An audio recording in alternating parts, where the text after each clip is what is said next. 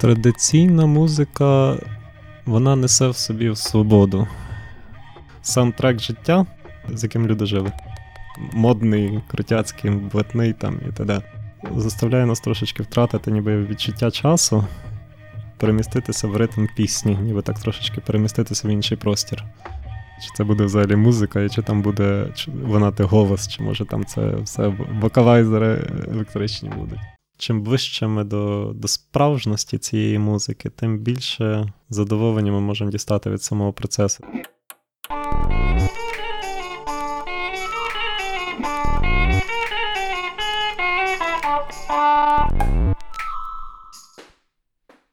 Привіт, це подкаст Ріж Вірьовку. Я Андрій Левченко, і сьогодні зі мною Катерина Єфремова. Ми говоримо сьогодні з супернепересічним гостем, генерал фактчекінгових військ, який може знайти, дістати з-під землі або над, е, з над небес е, будь-яку інформацію. Можна сказати про будь-що, а особливо, якщо це йдеться про музику. Людина, яка співає або співала в різних гуртах: гурт Божичі, Чорноморці, Щука Риба, інші різні експериментальні і не дуже склади і гурти. Це Андрій Дудко. З ним можна говорити про якісь блюзові записи 20-х років, про психоделічний рок, і разом з тим заслуховувати якийсь е, приємний поворот в якомусь заспіві, в якійсь пісні з якогось села, де дід або баба віртуозно і просто з глибокою душею це робить. Окрім того, Андрій любить музику. Є люди загалом, що люблять музику, а от Андрій любить дуже сильно, мені так здається, і я в цьому переконувався не раз. Окрім того, що він так е, займається дуже глибоко і з люб... з великою любов'ю музикою, і традиційною музикою, і так само церковними співами, Андрій зараз працює в бібліотеці. Про ці всі штуки, про які я сьогодні згадував, і про інші теж будемо сьогодні говорити. Ти багато слухав записів, багато співав, виконував, спілкувався з, з різними людьми. Але що для тебе зараз ця музика? Це естетика, патріотизм, щось інше, якісь інші контексти. Що це для тебе? Для мене ця музика це насправді якась така істина, непомильна істина. Тому що е, більшість музики, яка нас зараз оточує, вона придумана, вона придумана штучно. В людей могло бути натхнення до її створення, чи якісь там 110 шкіл, але все рівно це були логічно виважені якісь певні ходи, певна композиція. А традиційна музика вона пройшла перевірку часу довжиною тисячу років, може навіть більше, може менше. Це це така дистильована е, квінтесенція взагалі творчості. Я в свій свій час намагався якось вибудувати ієрархію музики і зрозуміти, що от ця хороша, але така вона не найкраща, а от ця, оце і хороша, і найкраща.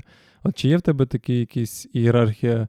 Музики в твоєму світогляд, в твоїй світоглядній системі? Це важке питання, тому що яку музику можна називати хорошою? Тобто, очевидно, є якісь фактори, які впливають на на те, наскільки ця музика вона може, умовно кажучи, бути пристойною, гідною слухача. Ми знаємо, що є комерційна музика, в якій все виважено, все дуже як хірургічним ножиком, все розраховано, щоб вона звучала тільки так, впливала психологічно на людину певним чином. І є, були багато гуртів, які власне прожили все життя таким, все життя так. Вони мали свої аудиторії, але є інша музика, яка йде з глибини. Тобто, коли людина від... виключає думавку і вона просто творить. Для цього, звичайно, треба талант, треба там, мабуть, і і, і вміння, і робота, праця над собою, і може якась години вислухання вже готової музики. Але тоді в цьому міксі, такому спонтанному, народжується щось прекрасне, те, що чіпляє, те, що проникає в саму душу, те, що не може зняти з повтору декілька, може навіть тижнів поспіль. І от така музика справжня, тобто яка створюється сама по собі, тому що вона, тому що той, хто її виношує, він не може її не народити. Тобто це йдеться не тільки про традиційну музику, правильно? Це так, загалом так, про так. ті е, музика, яка яка має ті особливості, про які, які ти назвав. А якщо говорити про традиційну музику, очевидно, найбільше українську традиційну музику, ти сказав, що це така музика, яка не є таким якимось суто композиторським видуманим твором. А які ще би ти аргументи назвав на її користь? Чим вона тебе зачіпає, чим вона тебе захоплює? Це традиційна музика? Традиційна музика вона несе в собі свободу. Вона, вона як джаз, де немає меж, і свобода творення, вона заключається лише в тому, щоб це був кінцевий твір, який тримався купи. І і, і, навіть тут знаходяться певні люди, які весь час посувають ці рамки можливого, які десь там в певних регіонах там придумують якісь співзвуччя чи якісь. Чи якісь ходи, чи там, наприклад, якщо ми подивимося, там якісь складні приклади народної поліфонії, такої справжньої поліфонії, де незалежне голосоведення. Тут, власне, майже немає меж, і е, ще ця музика це було як е, як дихання людей, це була частина їхнього побуту. Те, з чим вони жили, з чим вони прокидалися, з чим вони лягали, йшли з роботи, лягали спати, співали, коли хтось народжувався, хтось помирав. Це як був такий е, те, що, можливо, не можна було сказати голосом, або було непристойно сказати голосом, те можна було завжди е, проговорити співом. Тобто, це як був такий е, своєрідний саундтрек життя, з, з, з яким люди жили. І частково якась терапія, коли ти можеш виспівати те, що не можеш сказати простими словами. Ну, це теж так. Всі говорять про традиційну музику, хто про неї говорить, але кожен традиційність розуміє по-своєму. Чи є в тебе якісь такі критерії традиційності, час, часові, наприклад, або якісь, е, не знаю, репертуарні чи сюжетні, чи, можливо, якісь інструментальні? Якщо музика працює і живе за тими критеріями, про які ти згадав, значить це традиційно. Чи в тебе якось інакше це є цей розподіл? Якщо ми говоримо про традиційну музику, то, мабуть, простіше піти від е, протилежного і зрозуміти, що таке нетрадиційна музика. Тобто, у нас є е, музика, про яку ми вже говорили, що вона штучна, так, яка зазвичай має рівні метри, яка зазвичай має дуже, дуже таку чітку, е, строгу структуру. А якщо ми говоримо, ближче підходимо до народної музики, у нас тут так само може бути традиційне виконання і нетрадиційне. Тобто це різні приклади сценіч, сценічних гуртів, чи, можливо, там, наприклад, коли люди перший раз пробують збиратися і вони пробують заспівати пісню. Мені здається, що перше, що тут кидається в вічі в такій музиці, що вона не має такої якоїсь якості безкінечності. Тобто ти прослухав куплет, потім може бути якийсь як то кажеться в пісень творчості брідж, потім ще один куплет. Але, е, власне, якщо ми слухаємо автентичних виконавців, виконавців традиційне викона, е, виконавство, сама ритміка музики, вона налаштована таким чином, що заставляє нас трошечки втратити ніби відчуття часу і повні із цього ритму нашого життя переміститися в ритм пісні, ніби так трошечки переміститися в інший простір.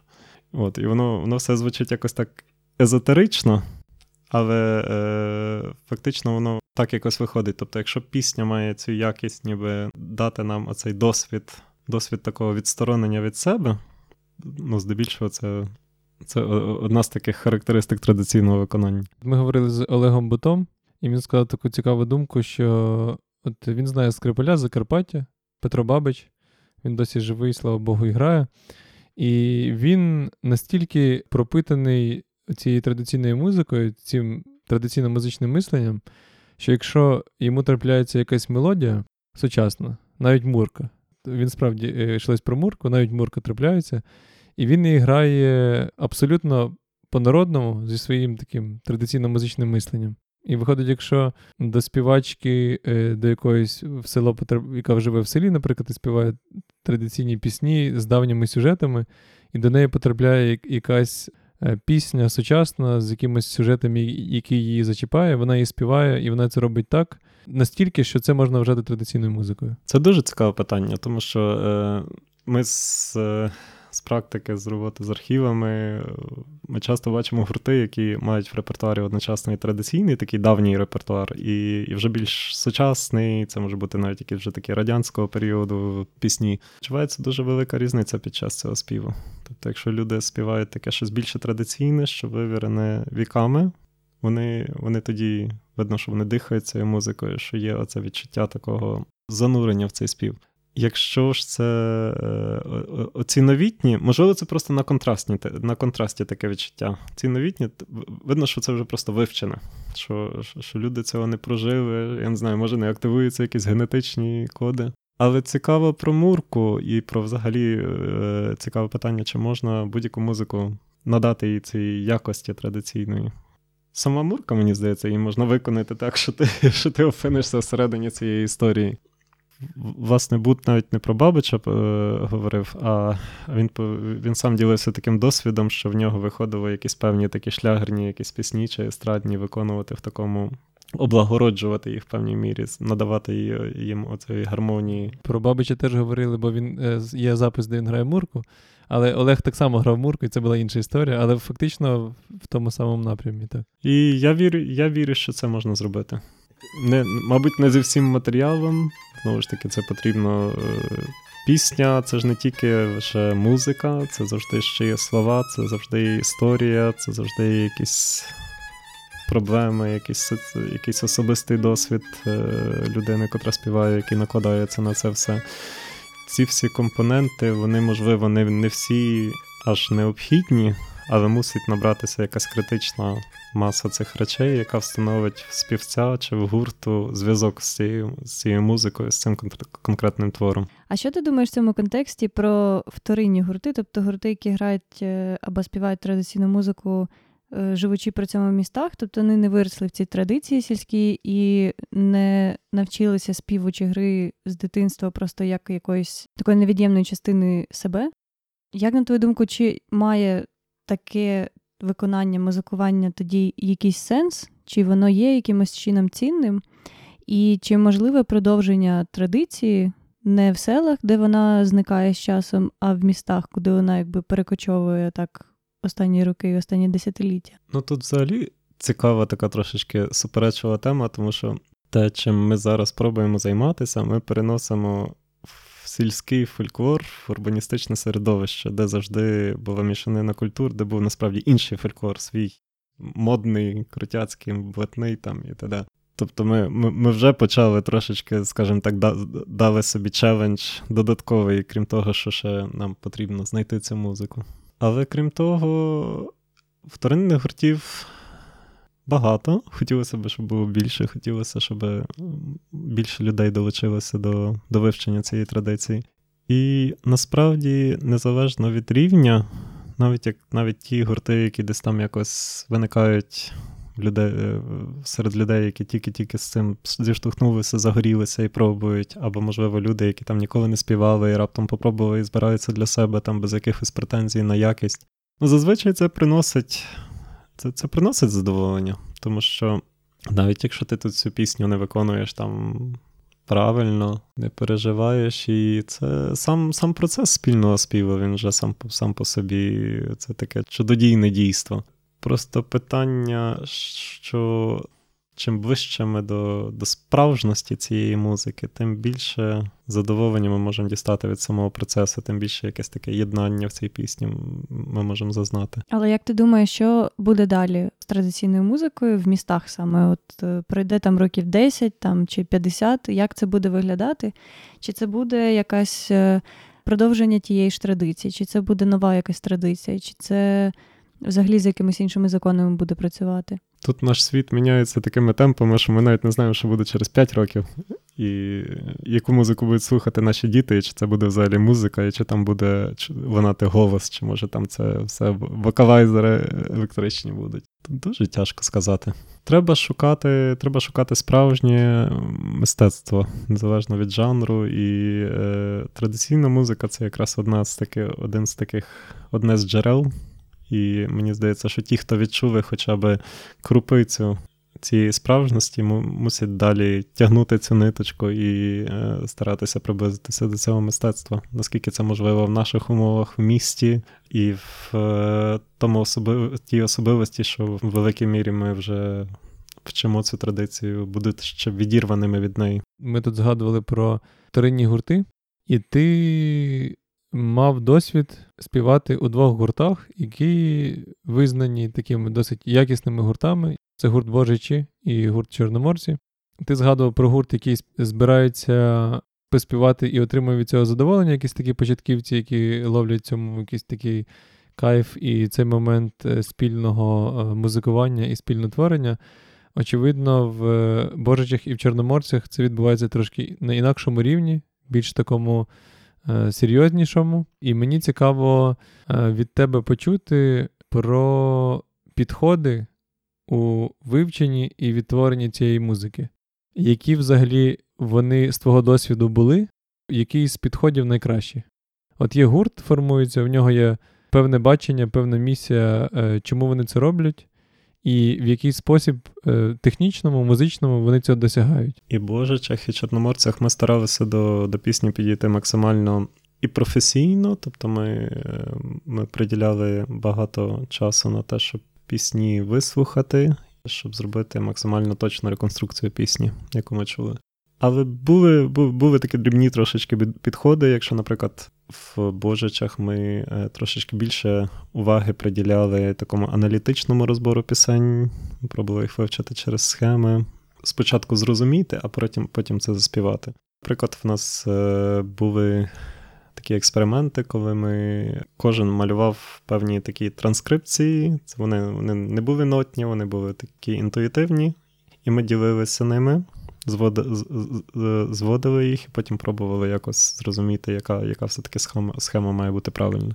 В Чорноморцях ми теж багато говорили про пісні, ділилися там, ділилися думками, хто що вислухав, хто якісь елементи пам'ятає, чи чи якісь зауваження має до співу. Але там було більше такого співу через. Через відчуття, що ми що ми пробували відчути пісню і потім її виконати. Ти маєш два досвіди. Але якби ти мав, грубо кажучи, свій гурт, або ти рекомендуєш комусь, яким би шляхом ти пішов?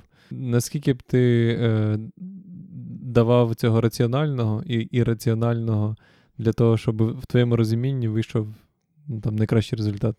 Найближчий, можливо, до традиції, чи якось так? Мені здається, що кожен гурт це як така малесенька сім'я, де є різні різні люди зі своїми якимись потребами і е, очікуваннями. Дуже важливо, щоб ці, е, щоб ці потреби були озвучені, щоб вони були всім відомі, щоб була відвертість в гурті, щоб люди роз, е, щоб люди говорили, коли їм, наприклад, якийсь підхід, якогось підходу їм би хотілося трошечки біль, трошечки менше, е, чи чогось не вистачало, чи, можливо, хотілося б якоїсь зміни обстановки. Тобто, мені здається, що різні підходи вони, вони дадуть свій результат. Але мусить бути це спільне розуміння, що конкретний крок, який ми робимо, конкретні, конкретні дії зараз, наприклад, чи це транскрипція, для чого вони потрібні. Це таке непросте питання, бо кожен сприймає пісню по-своєму. Хтось хтось її зразу розкладає на якісь камінчики, цеглинки, в когось аналітичний склад розуму, хтось її раз прослухав, він її відчув і вже може прямо відтворити, можливо, там не точно. Десь просто треба шукати якусь спільну серединку і виходити від е, сильних сторін учасників. Тобто, якщо, наприклад, хтось може пояснити аналітично цю пісню, варто прислухатись до нього. Хтось може більше експ, так експрес, е, експресивно пояснити, як як вона має виконуватись, почерпнути трошечки від нього. Тобто на цій спільній роботі, мені здається, що можна якраз найближче дійти до якогось такого близького виконання. А як е, в сучасних гуртах, які зараз е, співають традиційну музику ну, в Києві, в Україні, як це працює, ця культура фідбеку, і як люди приймають рішення, як вони розуміють, куди вони рухаються в гурті? От за твоїми спостереженнями, е, чи як як ти бачиш це, як це відбувається? Бо теж це цікаве насправді питання, що якщо в гурті багато різних людей, які у кожного, наче свої і сильні, і слабкі сторони, і якесь своє бачення і відчуття цієї музики. Мені навіть важко уявити, як це все поєднується. Очевидно, що є якісь різні формати того, як гурти працюють, як така, наче міні-екосистема. Мені здається, що важливо почати з того, чи це е, існуючий гурт, гурт, в який вливається новий склад, чи це новий гурт, який створюється з нуля. Е, Дуже важливо, щоб люди розуміли і прийшли до якогось консенсусу, для чого вони тут, в цьому місці, для чого вони цим займаються. Тому що тут може бути дуже великий взагалі такий спектр завдань. Для когось це робота, для когось це якесь самоствердження, для когось це може бути як таке побічне хобі поза його основною активністю.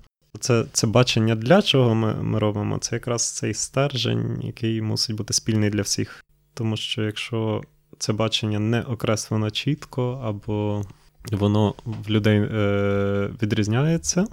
Тоді можуть початися трошечки такі несправджені якісь сподівання. І, власне, тут же все залежить від відвертості, як як і в сім'ї, коли в нас є якісь проблеми, ми, ми стараємося проговорювати ці проблеми. Так само і в гурті. Зазвичай в гурті є, є якісь керівники, навіть якщо це така спроба побудувати демократичну модель. І і просто потрібно мати відвертість. А хіба люди е, справді про це так е, замислюються і так обговорюють? Бо ну не знаю, в Україні якось загалом не прийнято сильно рефлексувати. Ну, якось люди не, не так багато думають про мотиви своїх дій і чому вони роблять так чи так. Ну, тобто ця історія з якоюсь саморефлексією, вона там останнім часом якось так особливо почали про неї говорити, раніше не дуже. От, І це насправді навичка така, яку треба ще постаратись розвинути собі, чому я роблю те, то як це впливає, як це впливає на інших людей, чи справді такі якісь світоглядні і якісь такі засадничі е, речі люди в гуртах спеціально обговорюють і якось це от узгоджують між собою. Мабуть, тут вважається, що, що людина прийшла в колектив. І вона просто мусить влитися в нього якось так максимально органічно. Так само, як я не знаю, там дід привіз там бабу з іншого села, десь там з іншого району України. І хоч не хоч приходиться там сидіти на лавочці з місцевими, там вчити їхні пісні і співати. Ну і вона просто сідає, співає, вчить. Вони не говорять про те, чому ця пісня, там, чи, чи, ну, тобто якийсь такий. Та я просто думаю, взагалі, як е, от в нашому суспільстві ці процеси працюють. От Навіть ти приходиш там на нову роботу, тобі ніхто не зразу не розповідає там конституції, які там які там традиції колективу. Ти це ти приходиш, ти, ти слухаєш, ти дивишся. Якщо ця вся е, двіжуха стане шоу-бізнесом, чи це її додасть, чи це її відніме? А Мені здається, що ще трагізм цієї всієї нашої сфери в тому, що ми живемо по законах шоу-бізнесу. Ну, тобто, була ця золота ера фольклору, коли були ці 110 фестивалів, і всі на них їздили. Виходить, що ніби в нас не створилось нове покоління гуртів з новою з новою філософією відмінною. А в нас е, типу, як нові учасники, котрі могли почати щось нове, вони прийшли в старі колективи і, типу, як прийняли цю філософію. І за рахунок цього, що не було цієї нової генерації, мені здається, що е, що ми до сих пір живемо, типу, коли появляється там нова якась, наприклад, щукариба, всі зразу починають, ага, типу, новий там конкурент, хоча вже конкуренції ніякої немає, бо вже етно постапокаліпсис наступив. Знову ж таки, я я пропустив цей етап, але е, як я зрозумів, що був час, коли е, на фольклорі, в принципі, в тій чи в іншій мірі можна було жити.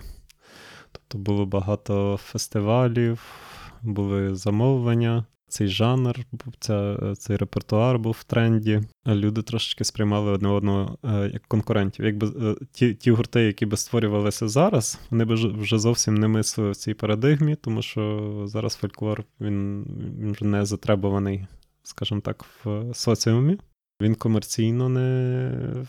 Не виправданий, і люди, які би створювали гурти, вони б вже створювали це для себе, просто для для власної якоїсь для для власних пошуків, для для власного задоволення. І через то між ними вже не було сті, стільки конкуренції, було би більше, може, якоїсь і співпраці.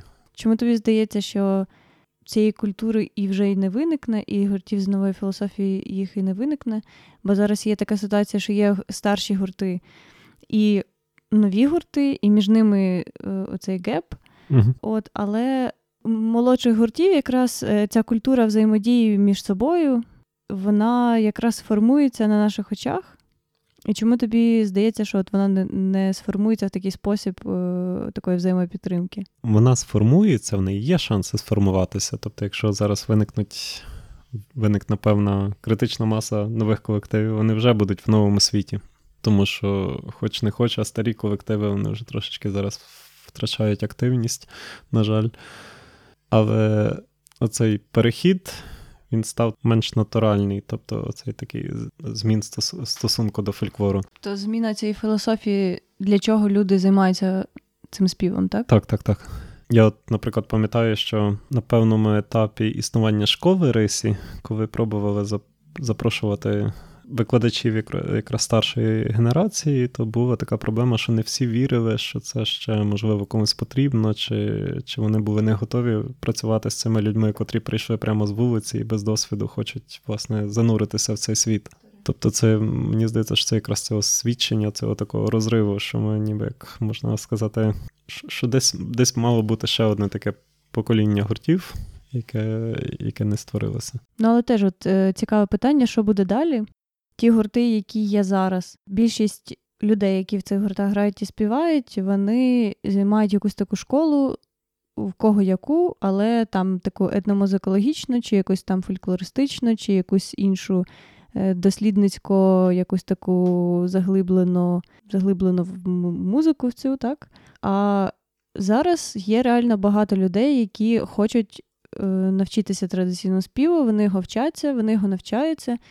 І це реально є якась така критична маса, яка з часом набереться, і по-любому з'являться нові гурти, які будуть про себе заявляти голосно. От, і тут таке питання: ну, якої якості, якби середньостатистичний гурт буде там за кілька років.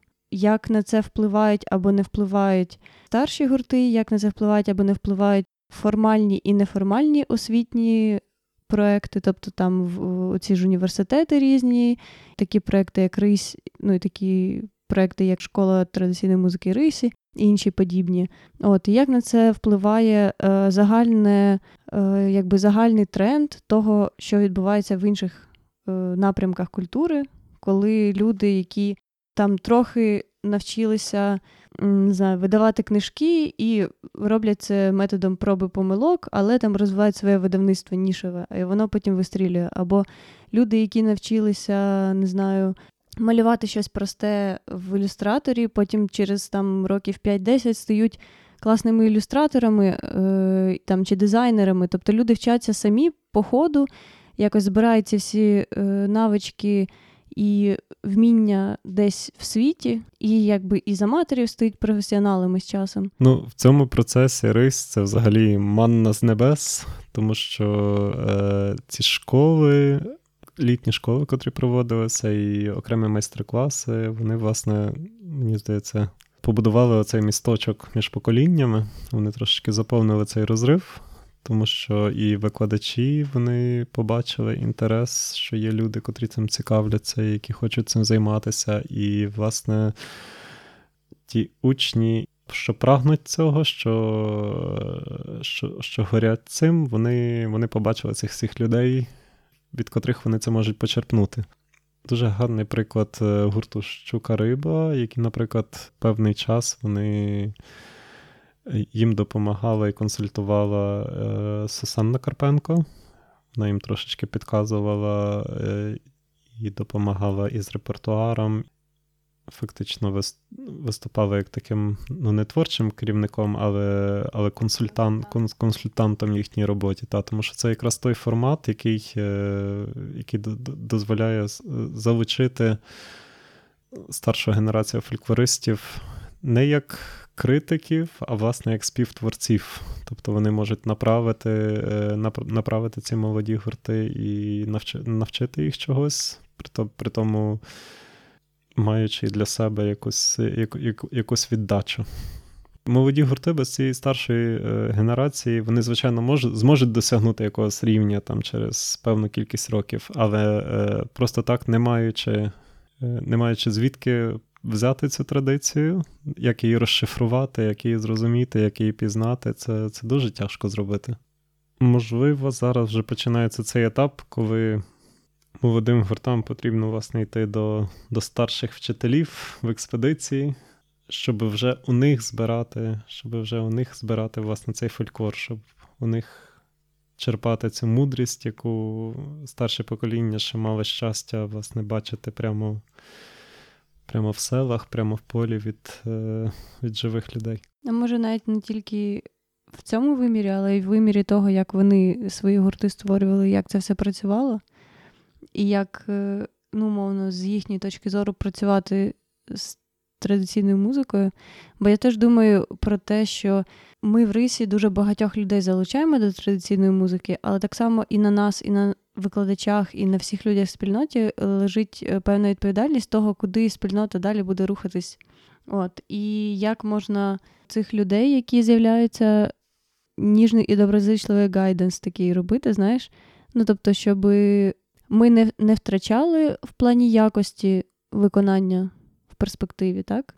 А щоб е, ця якість зберігалась, але розширювався діапазон там, того, що люди співають, як вони це подають, е, яка їхня там е, аудиторія, для кого вони цю музику ну, якби, співають і куди вони її доносять, і наскільки вони є популярними, і так далі.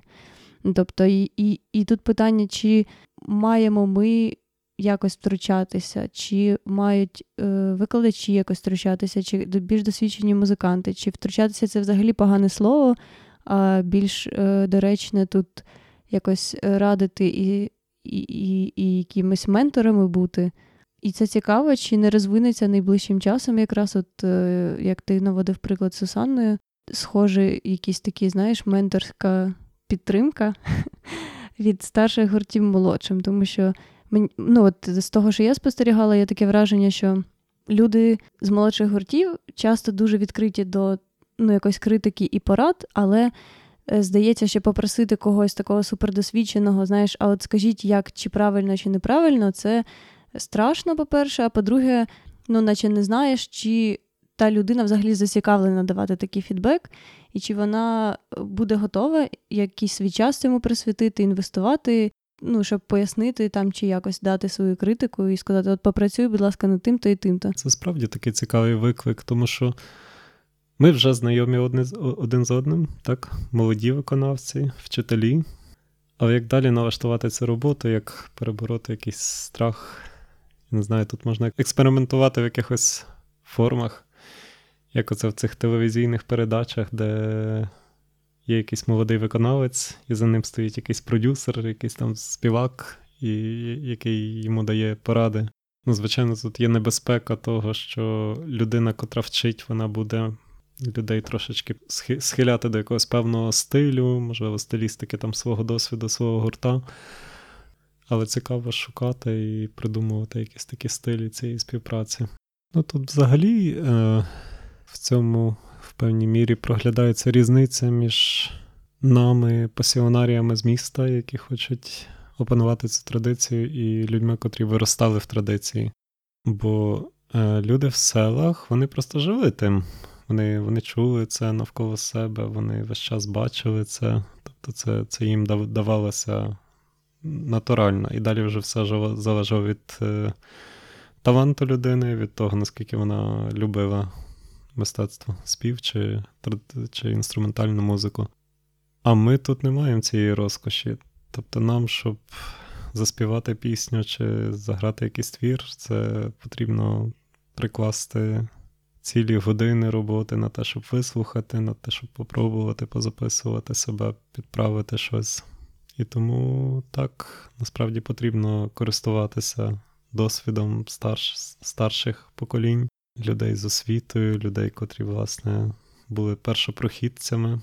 То ми, ми мусимо фактично замінити оцей, оцю таку натуральну передачу такими трошечки більш інтенсивними методами, як, от, наприклад, власне, певними майстер-класами, можливо, приватними заняттями, можливо, це мають бути якісь консультаційні сесії для для, для гурта з людиною, щоб вона трошечки попрацювала. Але це теж цікаво. Він е, Євген Єфремов вже у своїй лекції казав про те, що от баби вони досягають своєї майстерності десь в років 50-60 там чи більше. Е, бо співають протягом всього життя, і це досвід, і, і якби їхній рівень виконання накопичується. Але оскільки ми живемо зараз в містах, то ми можемо застосовувати якісь додаткові штуки, типу вправ якихось, чи якоїсь спеціальної роботи, чи якоїсь аналітичної такої аналітичного підходу логічного до музики для того, щоб ну, не чекати 60 років. Це цікаво, що якби він так це теж спостерігає, і і так це і працює. Тут е, різниця між між там старшою бабою чи дідом в селі і вчити в місті в тому, що до до тої баби ти міг побігти кожен вечір, кожен вечір, ну якщо там швиденько зробив свою роботу, і, власне, сидіти в неї вчитися, чи там прийти їй щось допомогти. А живучи в місті, ми все рівно навіть з нашими вчителями маємо дуже обмежений доступ, тому що в людей свої сім'ї, своє життя, якісь, можливо, вже обмежені часові ресурси, і, відповідно, ми ми можемо з ними тільки такими інтенсивними мікросесіями займатися, приймати це, це мистецтво. І е, на превеликий жаль, так воно і в е, гурті. Тому що в селі люди закінчували день тим, що збиралися разом на коті. Тобто це можна було будь-кого швиденько зібрати. Тут зазвичай, навіть якщо ми створюємо маленький гурт, це будуть люди, які живуть в кращому випадку в різних кінцях Києва, а в гіршому випадку ще десь в околицях. Хтось хтось в Борисполі, хтось десь там в Боярці, хтось в Левесі. І набагато тяжче вже власне підтримувати ці зібрання.